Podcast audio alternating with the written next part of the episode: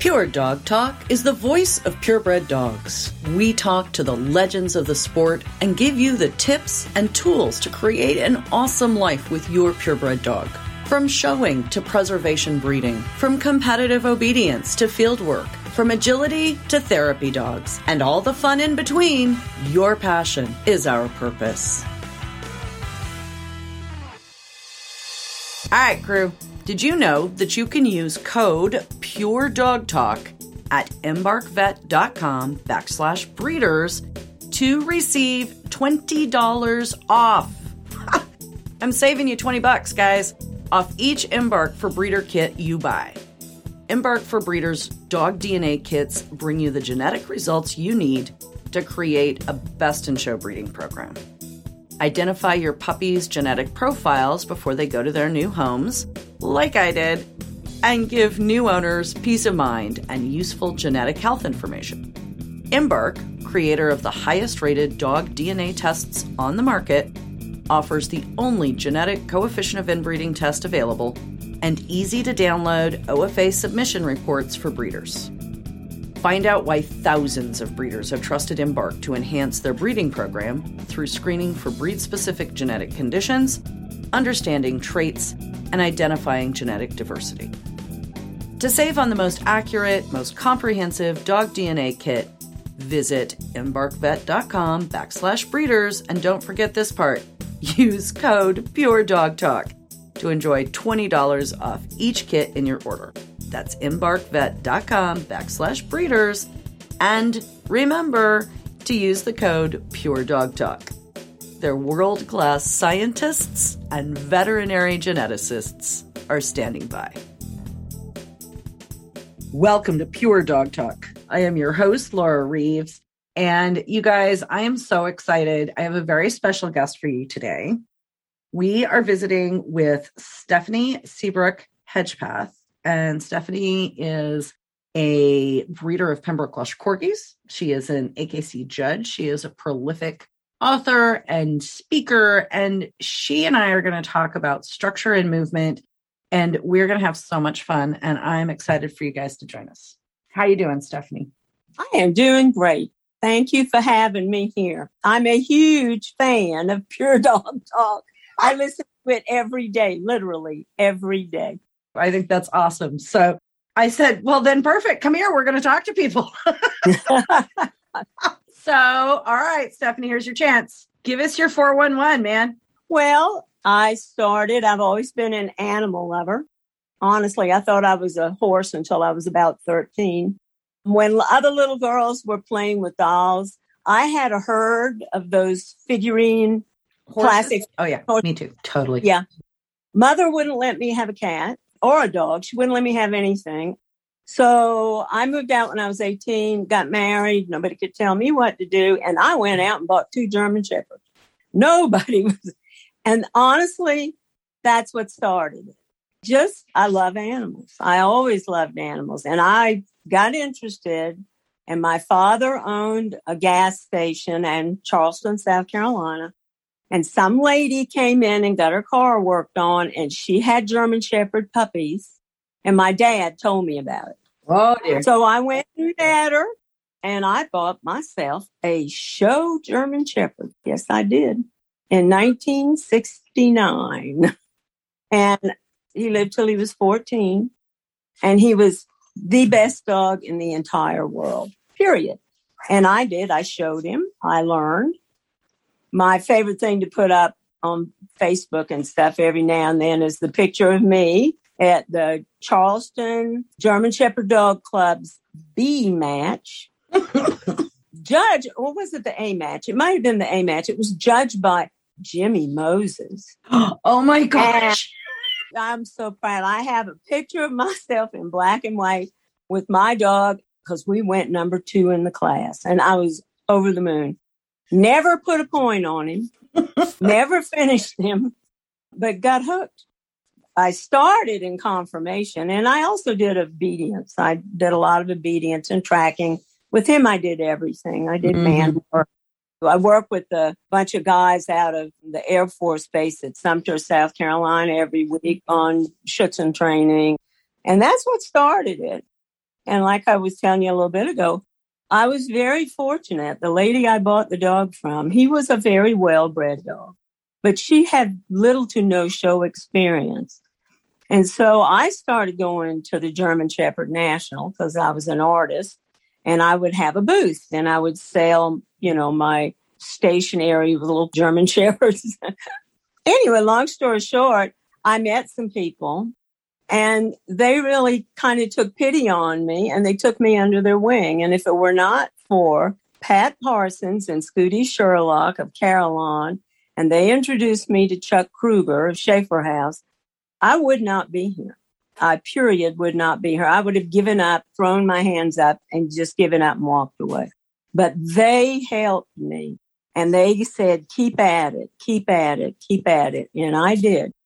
And I never put a point on a German Shepherd. 10 years I showed them. But you got to understand, in that day and age, you go to an all breed show and there'd be over a hundred German Shepherds there. Right. Now, I always placed in my class, always with all the handlers. Sometimes I beat Jimmy, sometimes I beat Lamar. I mean, but I never quite got a point. And then as I got older and heavier, I realized I wasn't running as well as I used to. And I started looking around for maybe a second breed because I like to mm-hmm. show my own dogs.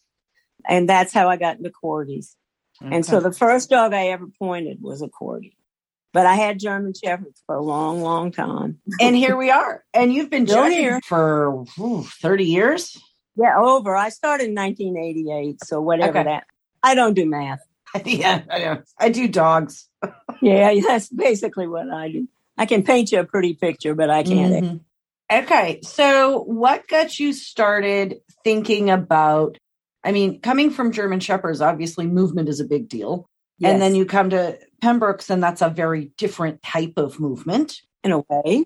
It, in a way, mm-hmm. yeah. Mm-hmm. I mean, different builded dog, right? Yep. They all have the same parts. It's just where they go. So luckily the people that took me under their wing, one of them was a veterinarian, but they were brilliant as far as structure and movement went. And I've never seen anybody that could do what Chuck Kruger, he was a veterinarian, could do. He could start at a dog's nose, take it apart, and critique the entire dog, not missing not one thing, put it all back together, and then tell you how it was going to move. And he was always right. Interesting. I love that vision. I love that vision. So, what are some of those takeaways that have stayed with you? Well, you've got to know where to put your hands. Mm-hmm. You've got to understand the skeletal structure of the dog because that's the basis of the whole thing. Now, a skeleton by itself can't move it's got to have muscles and ligaments and all of that. But you've got to understand the basics underneath the dog. You also have to understand balance. Yes.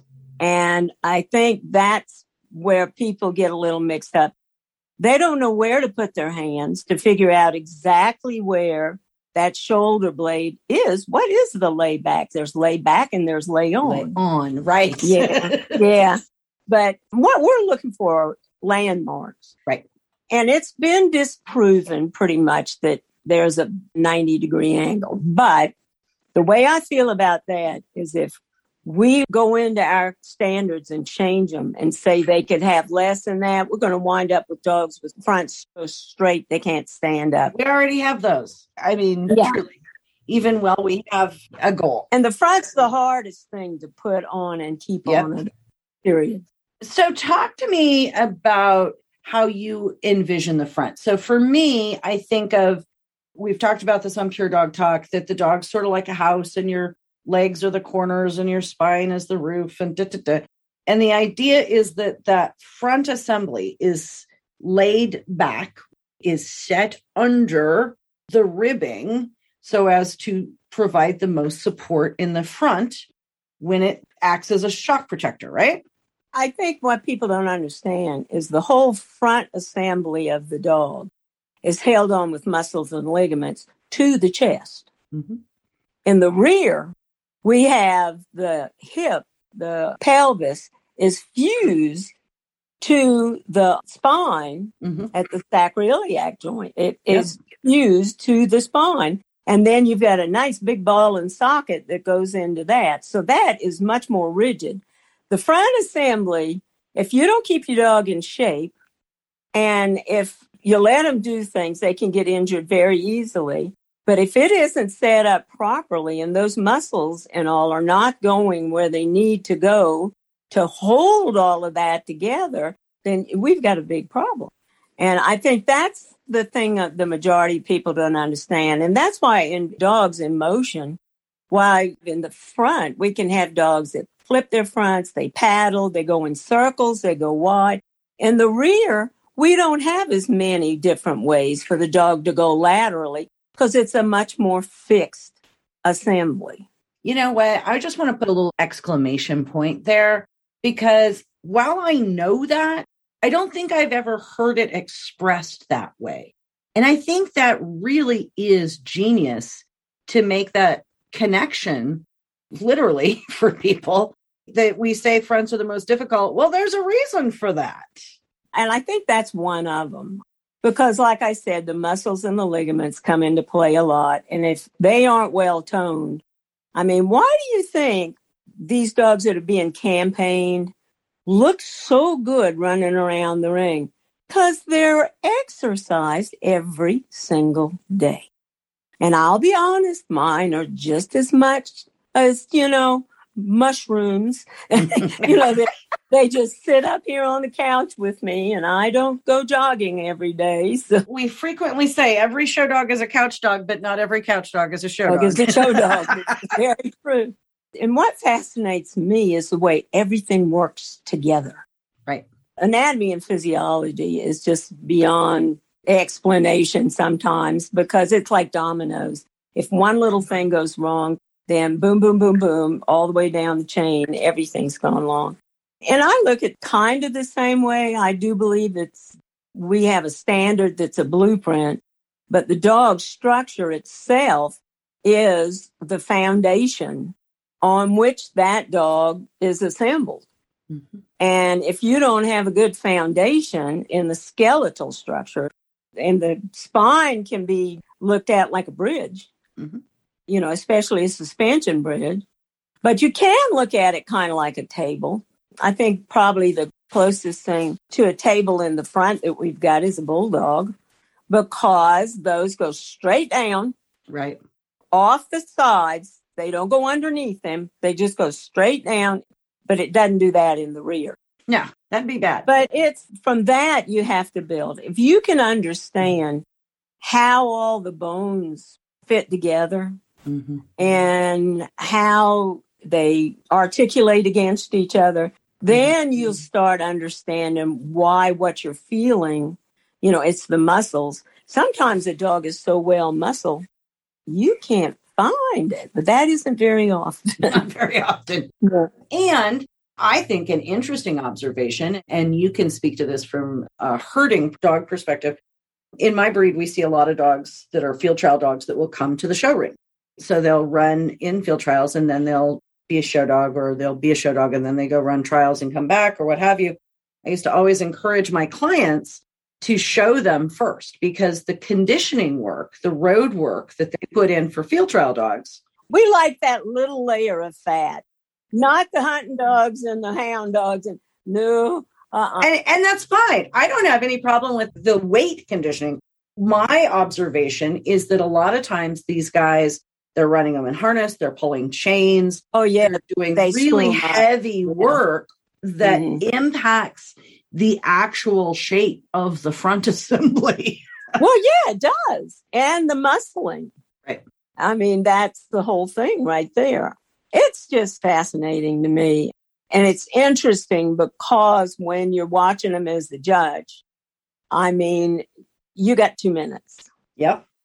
so first, please have your dog trained to go in a straight line down and back. Now, I'll give you a couple of chances, but you know, I can't spend five to 10 minutes on each dog or AKC comes after you. Yeah. But it's interesting. In one of my conversations with Scooty Sherlock over all of this, one time I could not understand this dog had a wonderful assembly in the rear, but it wasn't real great in the front, but it moved well in the front, but not in the rear. And then one day the little light bulb went off that the dog is wasting time in the rear. Usually they're wasting time in the front. So they're not driven into the ground. But this dog looked like he was just reaching out there, putting it down, nothing bouncing over the top line. He was moving crazy going on and you know, kicking up or whatever. Hang tight, guys. Got a little bit of information for you. We'll be right back to the podcast in a minute. Pure Dog Talk is proudly sponsored by Trupanion, medical insurance for pets. With over 1 billion with a B in claims paid, Trupanion has you covered, whether you're a dedicated breeder, a loving owner, or both. Trupanion is also the first pet insurance provider to offer a special breeding rider that you can add to your coverage.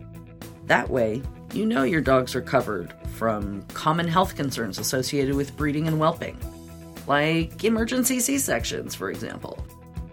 Learn more about all of the perks that Trupanion offers breeders by following the link on my partner page at puredogtalk.com. So let's talk about, let's give me some of your, what you see as movement faults, what you see most frequently as a judge. I mean, you judge all over the place. What are some of the single most common movement faults you see and the structural faults that cause them? All right. Well, two coming. And one is, well, from the side, you see it's padding. A dog flips his, mm-hmm. you know, front leg up at the pastern like he's waving at you, and then he puts it down. When you have these faults in motion in the front, it's because the dog is straight in the front usually, and he is better in the rear.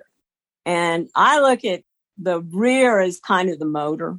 Mm-hmm. And it generates the power, and that power has to be transferred along the spine and the rest of the muscles up to the front of the dog. Mm-hmm.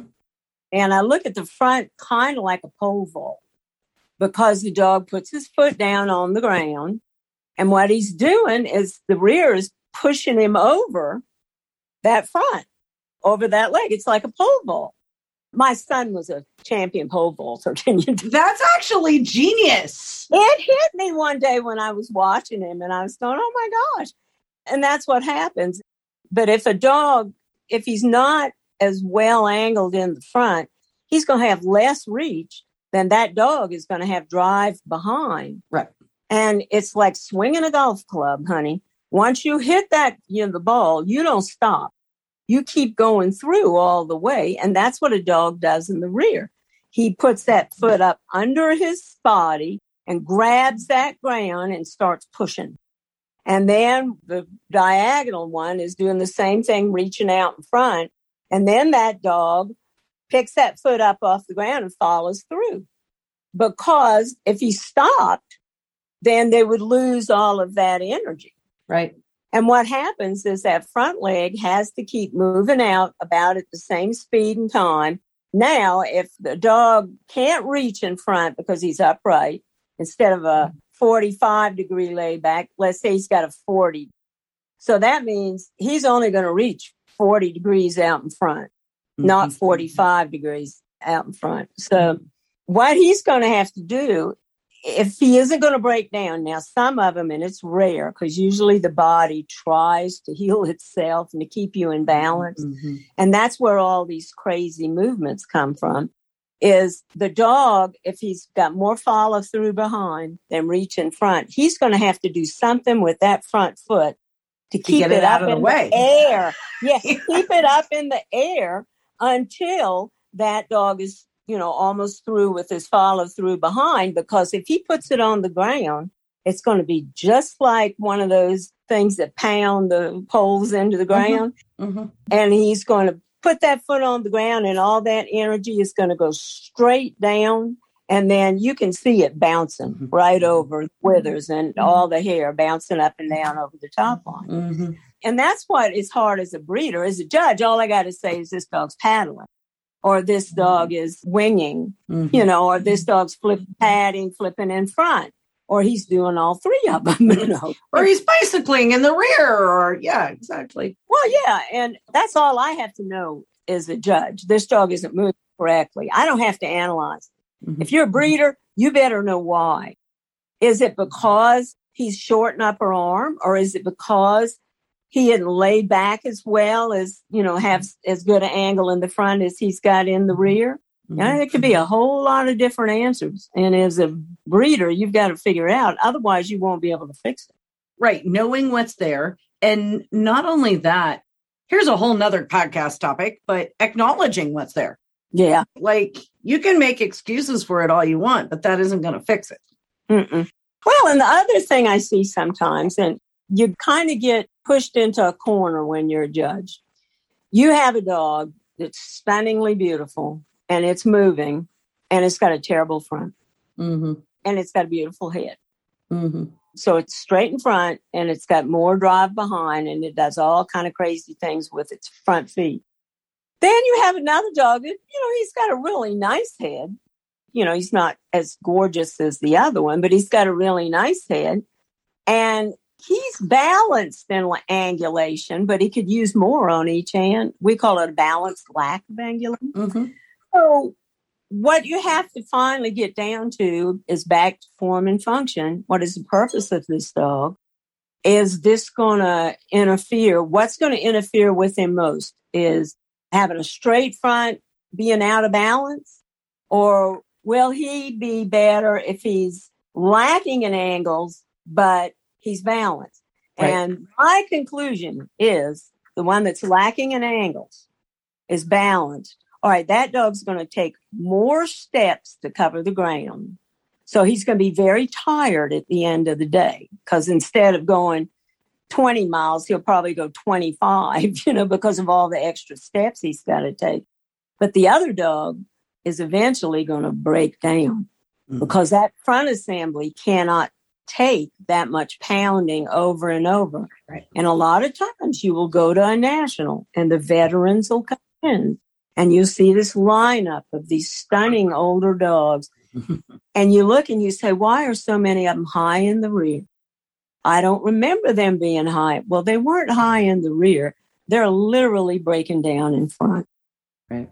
And in corgis, it's even harder because if a dog has a balanced lack of angulation, he's not long enough. Right. So, mm-hmm. Well, I mean, there's so many special cases. You know, I think that one of the trends that I'm sure you've noted, and I certainly have in today's society, is this quest for the generically sound dog. yeah, no. yeah. That generically sound dog, you could find him at the animal shelter. Many people are. Oh, yeah. That dog that just trots right along, has no redeeming qualities whatsoever, and doesn't look anything like anything except a dog. Yeah.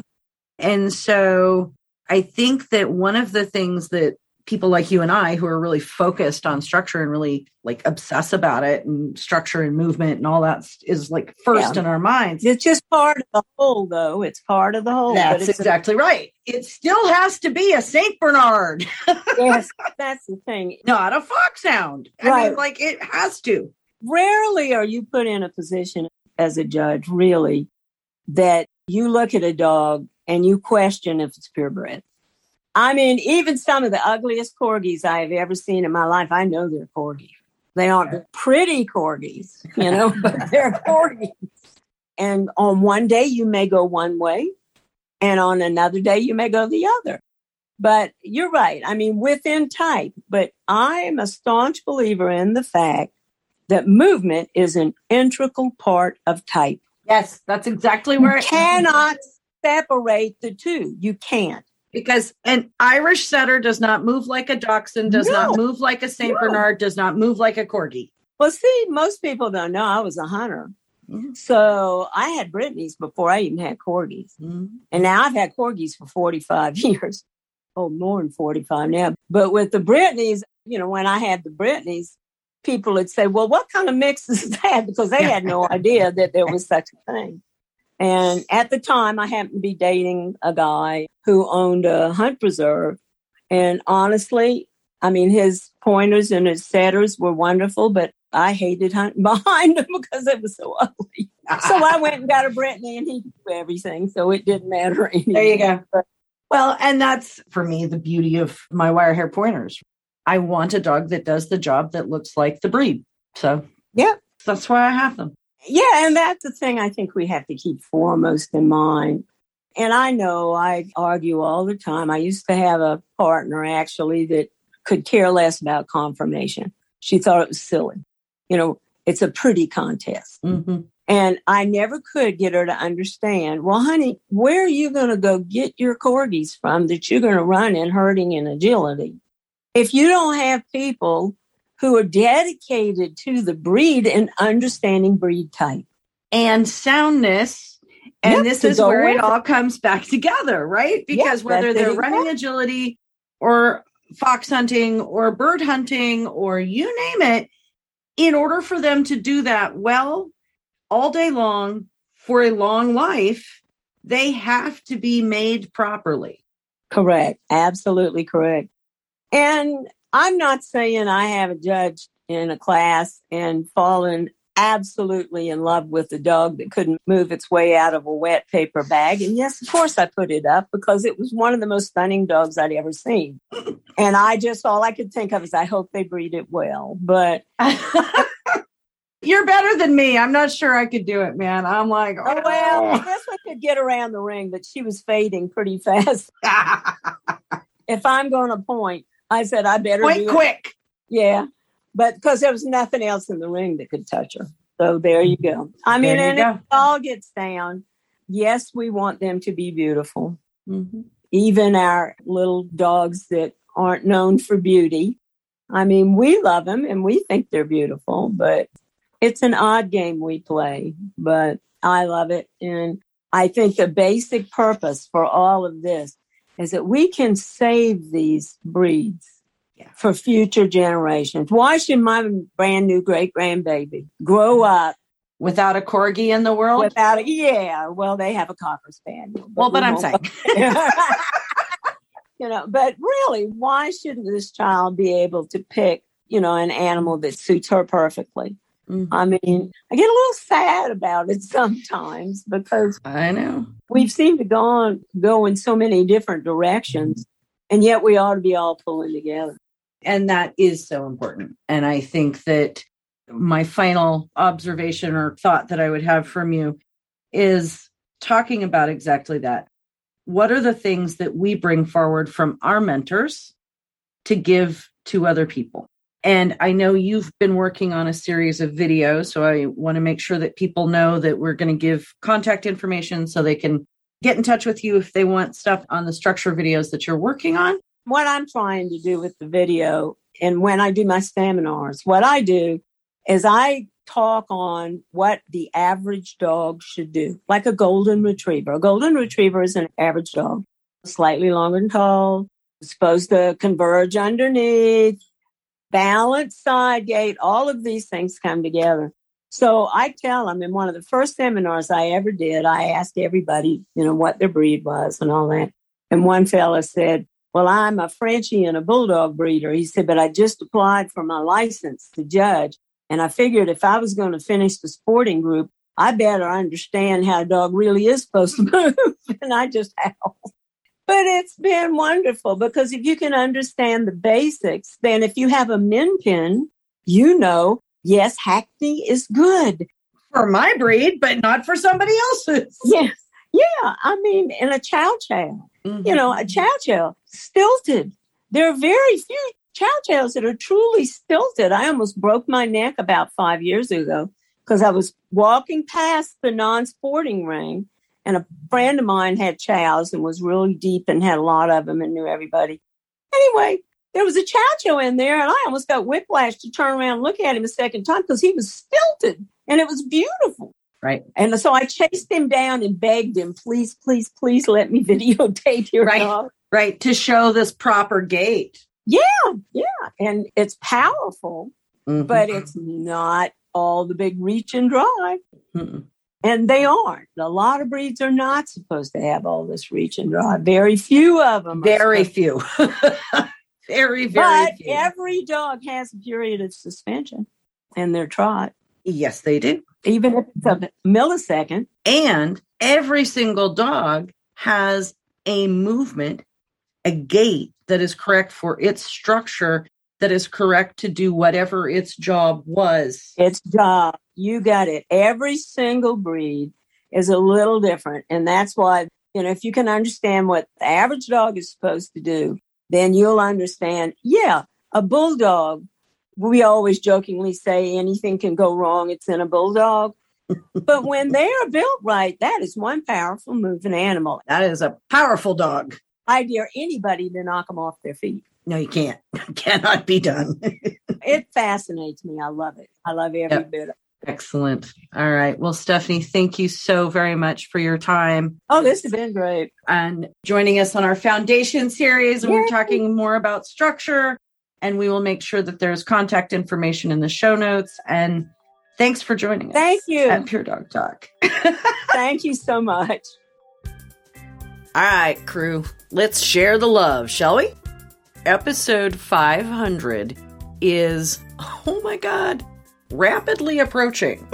and I was searching for inspiration on what to talk about in this episode, and I decided that there is nothing more inspiring to me than the stories you guys have shared about Pure Dog Talk and its impact in your lives. So, it's decided. We're having a contest. What, what, what? Write your story for me to share on air as part of our historic number 500 celebration episode. All submissions will be judged by a panel of celebrity listeners. Judges will select three stories to be included in part or in entirety in the episode. Well, there's something you don't see every day. Episode 500 will air on October 25th. Deadline for story entries is October 1st. Submissions should be sent to Laura at Pure Dog Talk com. I can't wait to share the love. As always, if you have any questions or input, we'd love to hear from you. The show notes and links to resources on today's topic are available at puredogtalk.com. Drop us a note in the comments or email to laura at puredogtalk.com. Remember, guys, this podcast is for you. So if you want to know something, give me a holler. We'll do a podcast for you. If you wouldn't mind, you could help me out here. Take a couple minutes to visit iTunes and give us a review. The Dog Show Superintendents Association is a proud supporter of Pure Dog Talk. Our dog show superintendents are the hardworking people who make the dog show function. They are advocates for education and mentorship in the purebred dog fancy. So stop by the Super's desk at your next show. Tell them how much you love Pure Dog Talk and give them a shout out for their support. That's all for today. Thank you for joining us on Pure Dog Talk.